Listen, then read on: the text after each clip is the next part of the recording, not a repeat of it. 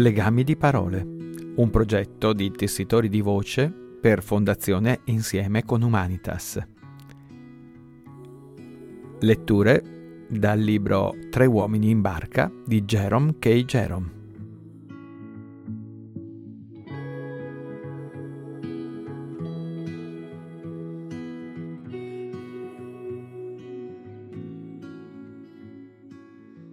Tre uomini in barca, capitolo sesto. Era una mattinata splendida, della tarda primavera o della prima estate, come preferite, quando il colore delicato e lucente dell'erba e del fogliame sta divenendo di un verde più scuro e l'anno sembra una bella e tenera fanciulla, tremante a causa di strani e appena desti impulsi, sull'orlo della femminilità. Le bizzarre viuzze di Kingston, là ove scendevano fino all'orlo dell'acqua, sembravano quanto mai pittoresche nella bacinante luce del sole, con il fiume scintillante percorso dalle lente chiatte, gli argini boscosi e le ville ben tenute lungo ciascuna riva.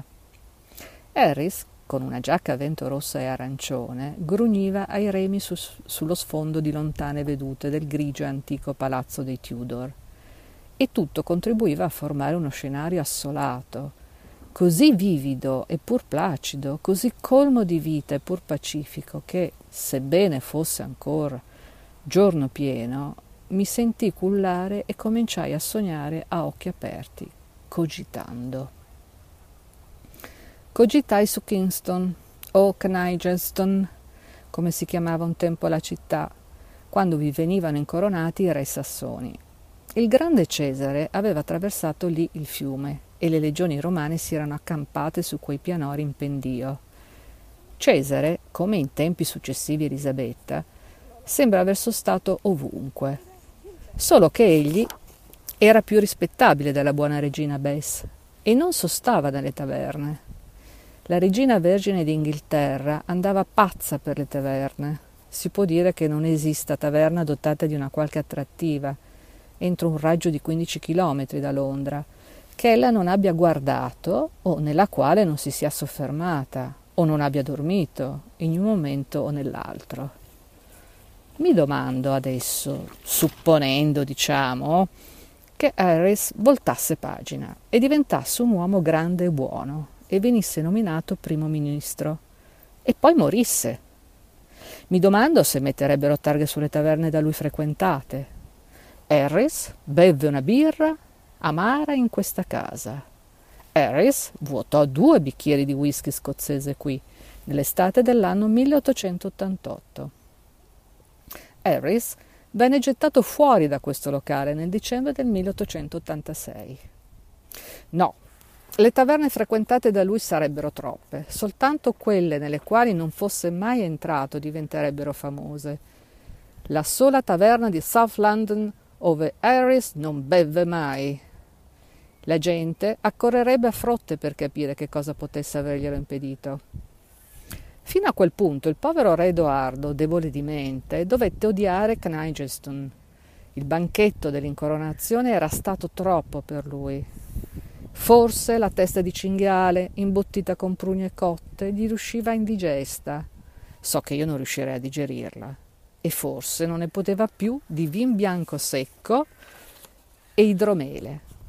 Così sgad- sgattaiolò via dalla rim- rumorosa baldoria per godersi un'ora tranquilla al chiaro di luna con la sua diletta Elgiva.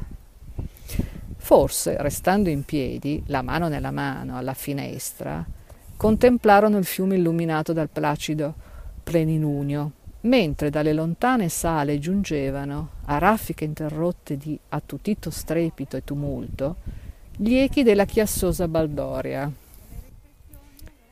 Poi i brutali Odo e Sandansen si precipitarono villanamente nella stanza tranquilla, gridando rozzi insulti alla regina dal viso soave, e di nuovo trascinarono il povero Edoardo verso gli alti clamori dell'ebbra bisboccia. Anni dopo, tra il fragore di musiche marziali e di battaglie, re sassoni e bagordi sassoni vennero seppelliti gli uni accanto agli altri e la grandezza di Kingston tramontò per qualche tempo. risorgendo una volta di più allorché Hampton Court divenne il palazzo dei Tudor e degli Stuart, e le chiatte regali fecero forza sugli ormeggi lungo la riva del fiume. I nobili bellimbusti dai vividi mantelli discesero spavaldamente i gradini fino a riva, gridando ordini imperiosi ai barcaioli. «Ehi là, del traghetto! Portatemi dall'altra parte! Presto, marrani!» Molte antiche case da queste parti ricordano chiaramente i tempi in cui Kingston era un borgo reale e vi risiedevano nobili e cortigiani accanto al loro re, e la lunga strada fino ai cancelli del palazzo veniva animata per tutto il giorno dal cozzare tintinnante dell'acciaio, dai palafreni caracollanti, dal frusciare delle sete e dei velluti e dai bei volti.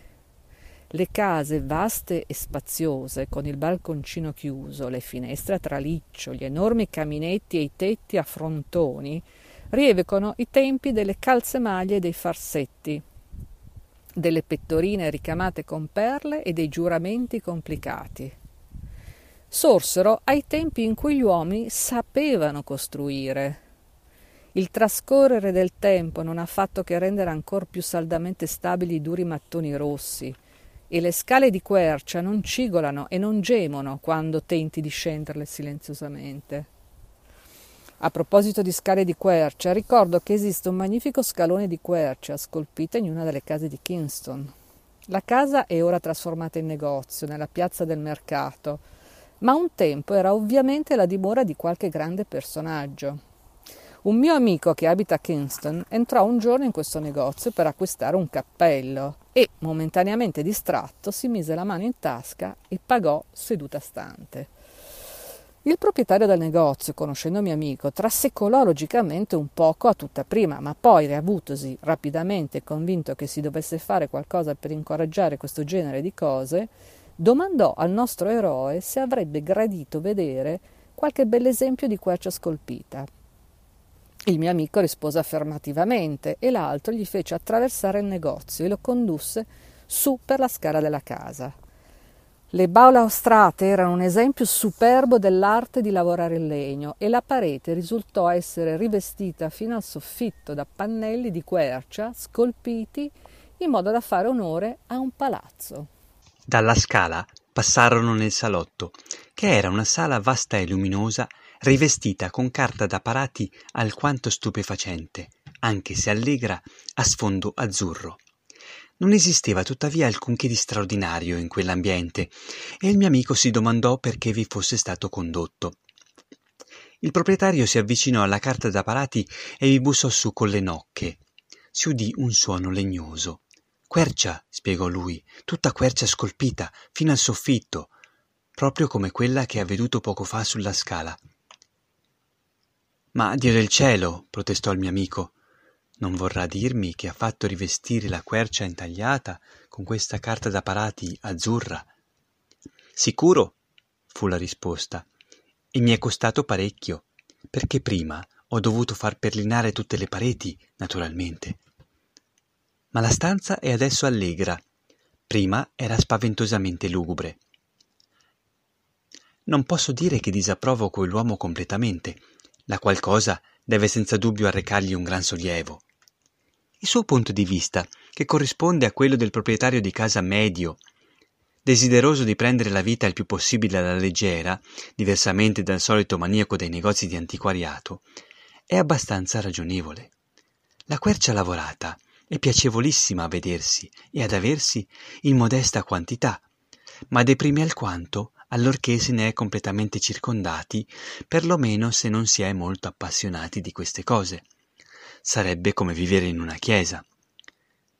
No, l'aspetto malinconico del caso in questione consisteva nel fatto che il proprietario del negozio, il quale si infischiava della quercia scolpita, aveva il salotto completamente rivestito da pannelli intagliati, mentre le persone che tengono a queste cose devono sborsare somme enormi per ottenerle.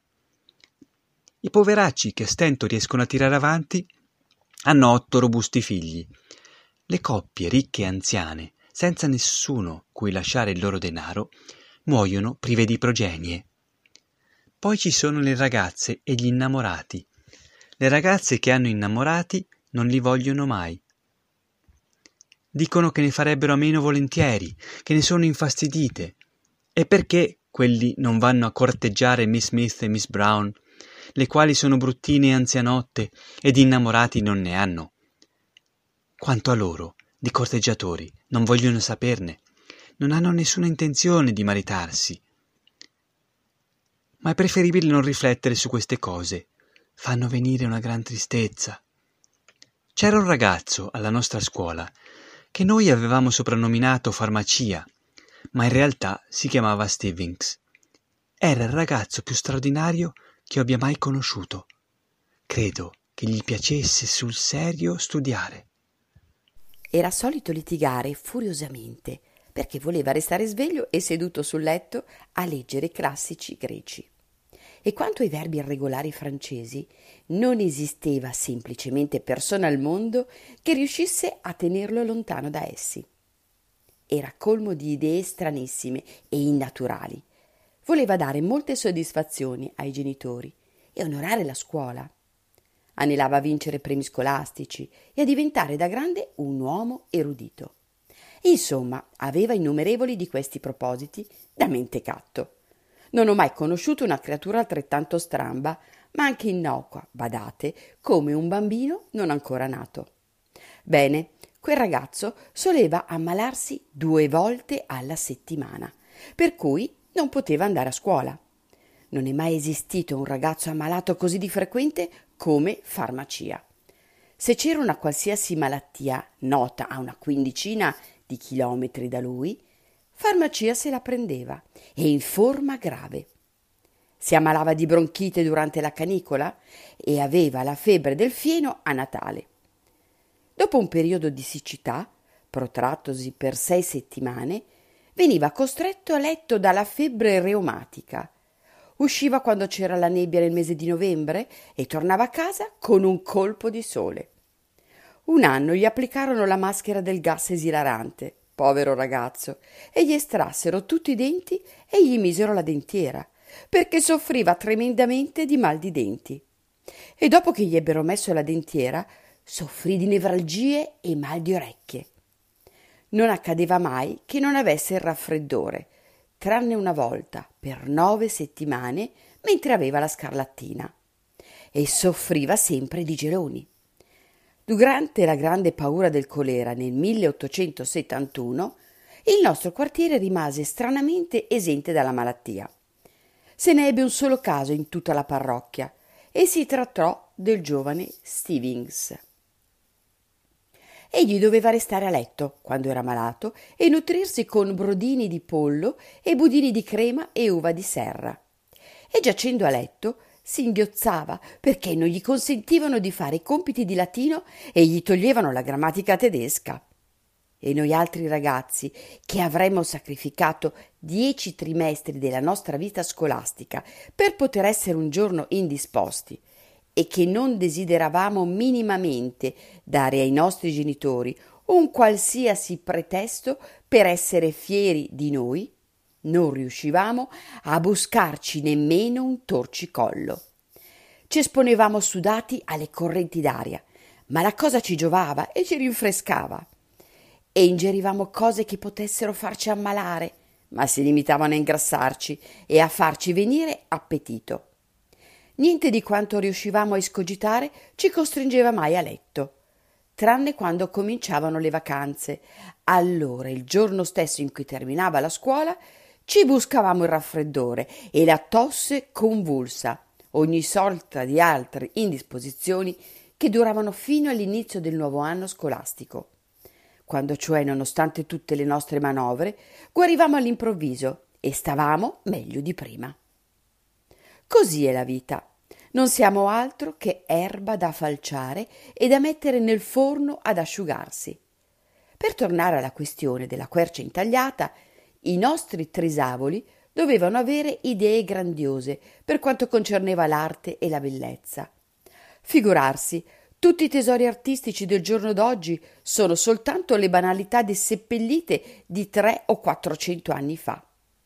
Mi domando se esista davvero una qualsiasi reale e intrinseca bellezza negli antichi piatti fondi, nei boccali di birra e negli smoccolatoi che apprezziamo tanto al giorno d'oggi, o se sia soltanto l'alone del vecchiume splendente intorno a essi a renderli così affascinanti ai nostri occhi.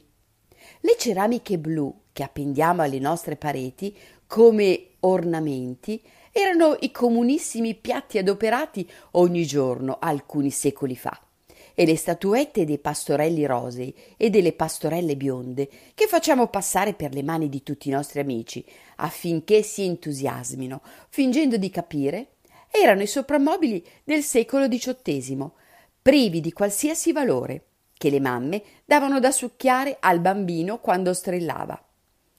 Sarà così anche in avvenire?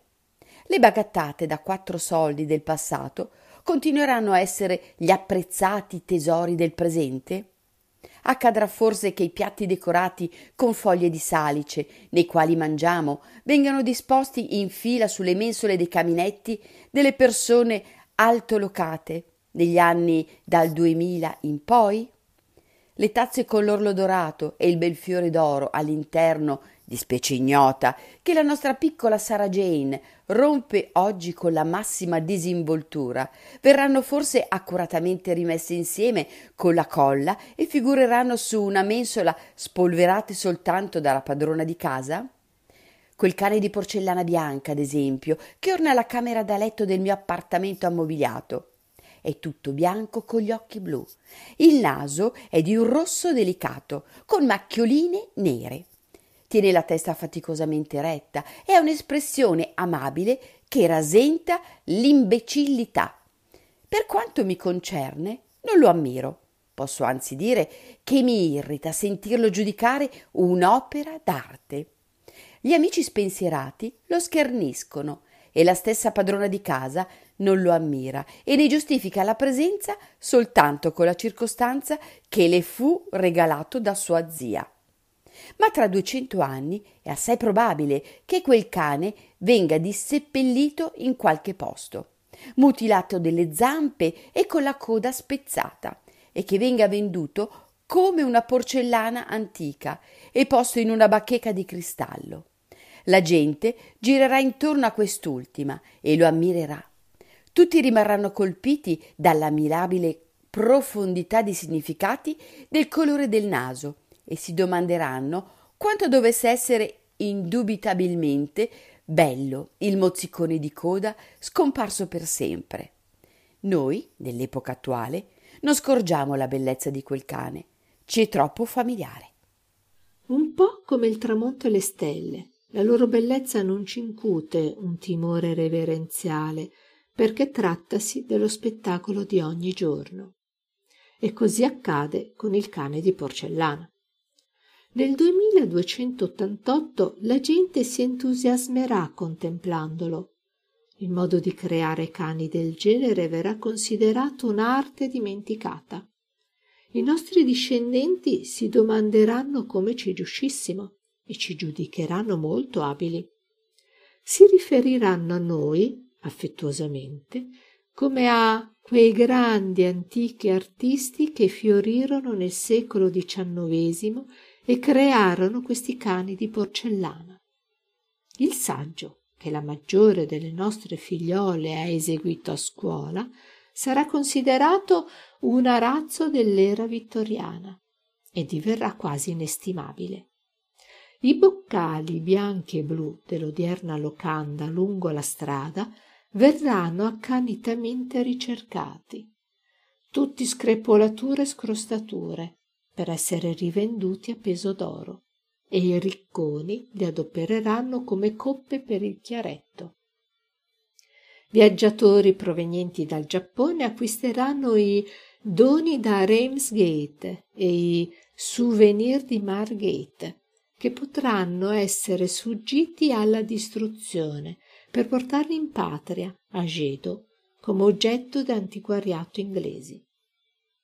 A questo punto Harry mollò i remi, balzò in piedi dalla panca, poi si sdraiò supino e scalciò con le gambe in aria. Montmorency ululò e fece un salto mortale. La cesta posta in cima a quell'altra spiccò un salto in aria e tutto quel che conteneva uscì. Ero alquanto stupito, ma non perdetti la calma. Dissi abbastanza affabilmente: «Ehi là, che cosa ti prende?» «Che cosa mi prende?» «Per tutti!» «No, ripensandoci non ripeterò quello che disse Harris. Può darsi che la colpa fosse mia, lo ammetto, ma nulla può giustificare la violenza del linguaggio e la villania delle frasi, specie da parte di un uomo che è stato educato come si deve, come mi risulta che sia stato educato Harris. Stavo pensando ad altre cose e avevo dimenticato, come chiunque può facilmente capire, che mi trovavo al timone, con la conseguenza che eravamo andate a incastrarci parecchio nell'argine.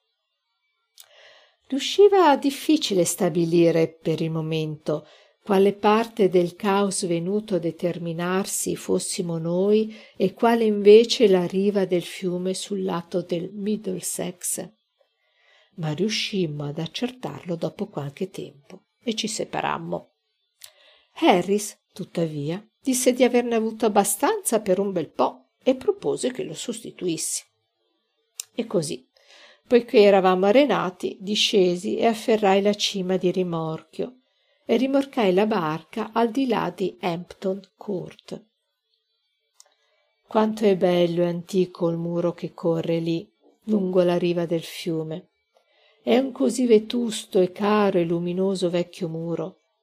Quale incantevole scena offre, con il lichene che si inerpica qui e il muschio che cresce là, e un timido e giovane rampicante che sbircia in quell'altro punto, oltre la sommità, la vista di quel che accade sul fiume affaccendato, mentre la sobria e antica edera aderisce alle pietre un po' più in basso.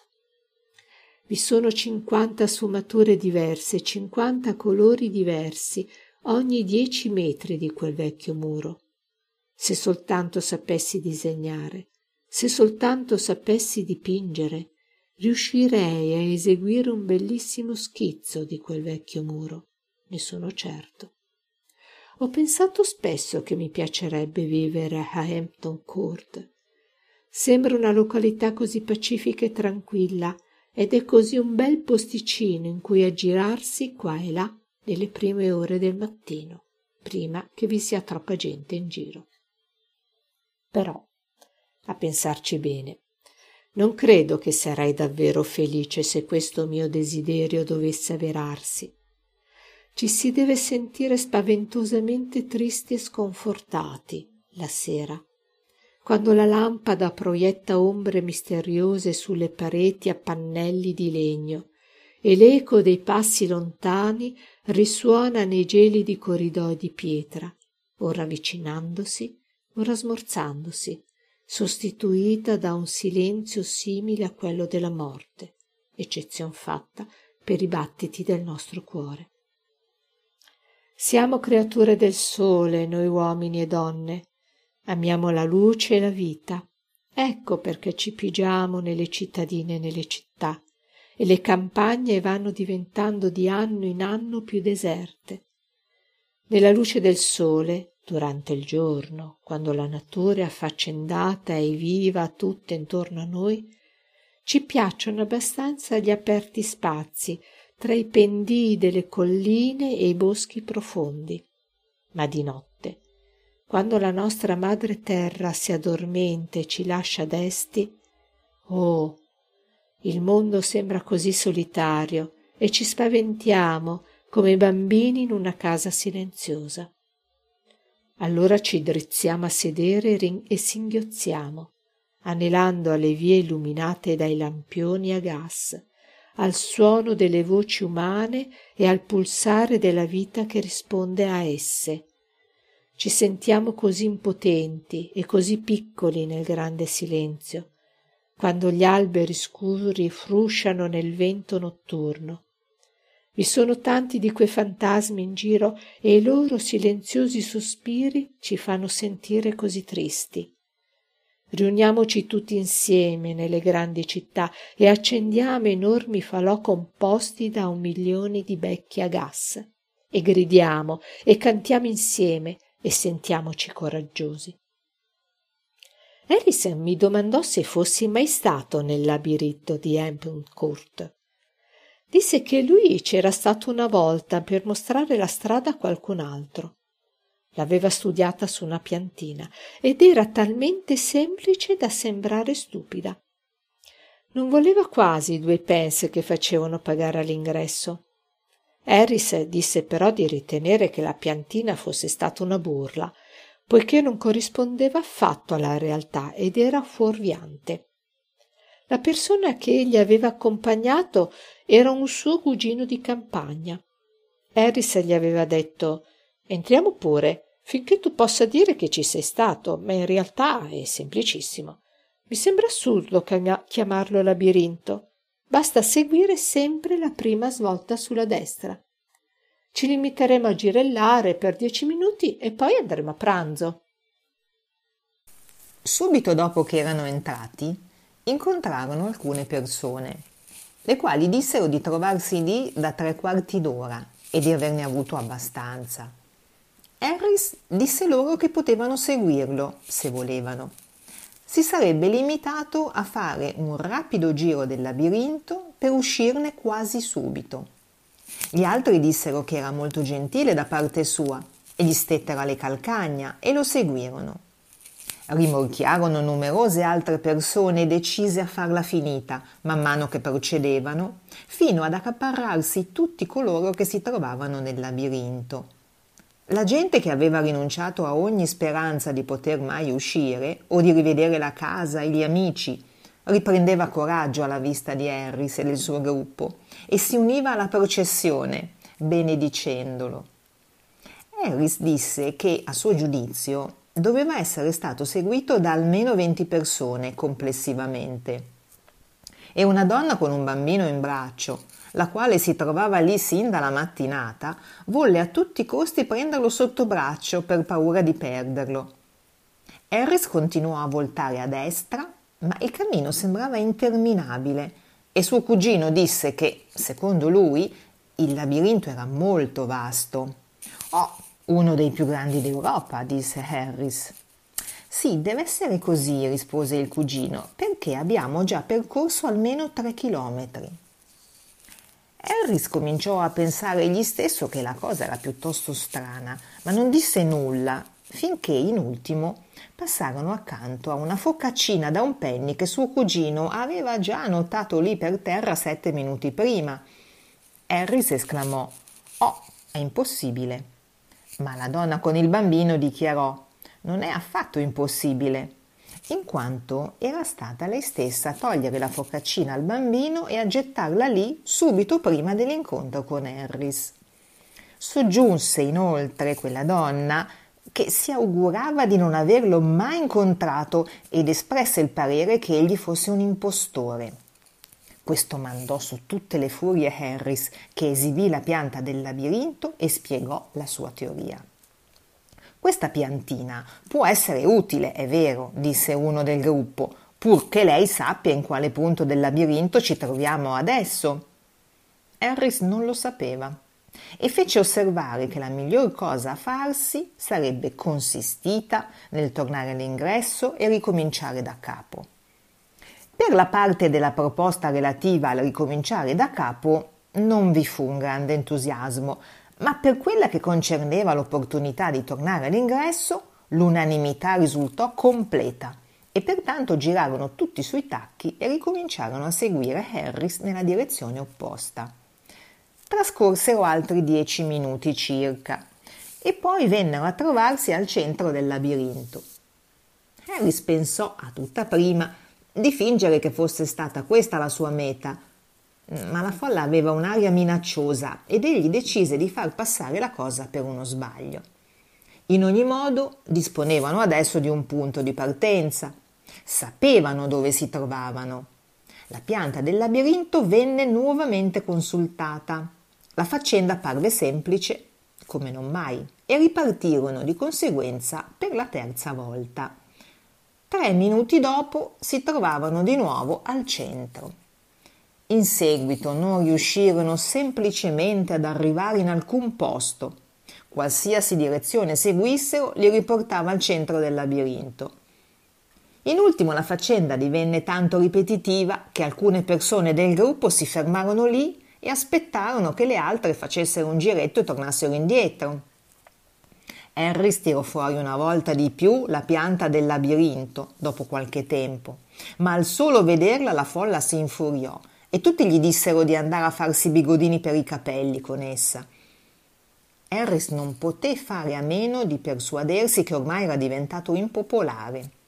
In ultimo impazzirono tutti, chiamarono a gran voce il custode e l'uomo accorse, si arrampicò sulla scaletta esterna e gridò loro indicazioni. Ma a questo punto avevano ormai tutti quanti la mente tanto confusa che risultarono incapaci di capire qualsiasi cosa. Pertanto l'uomo disse loro di restare dove si trovavano, che sarebbe venuto lui a prenderli. Si raggrupparono e aspettarono, e lui discese dall'altro lato ed entrò nel labirinto.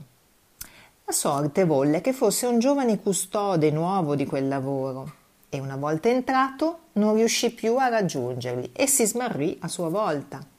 Lo intravedevano di tanto in tanto mentre correva al lato opposto della siepe, e lui intravedeva loro e correva più che mai per raggiungerli, e gli altri aspettavano per cinque minuti circa e poi lo vedevano ricomparire esattamente nello stesso punto e si sentivano domandare dove fossero andati a finire. Dovettero aspettare che uno dei custodi anziani terminasse di pranzare prima di poter uscire. Harris disse che secondo lui, per quanto poteva giudicare, quello era un bellissimo labirinto, e decidemmo che al ritorno avremmo tentato di convincere George a entrarvi.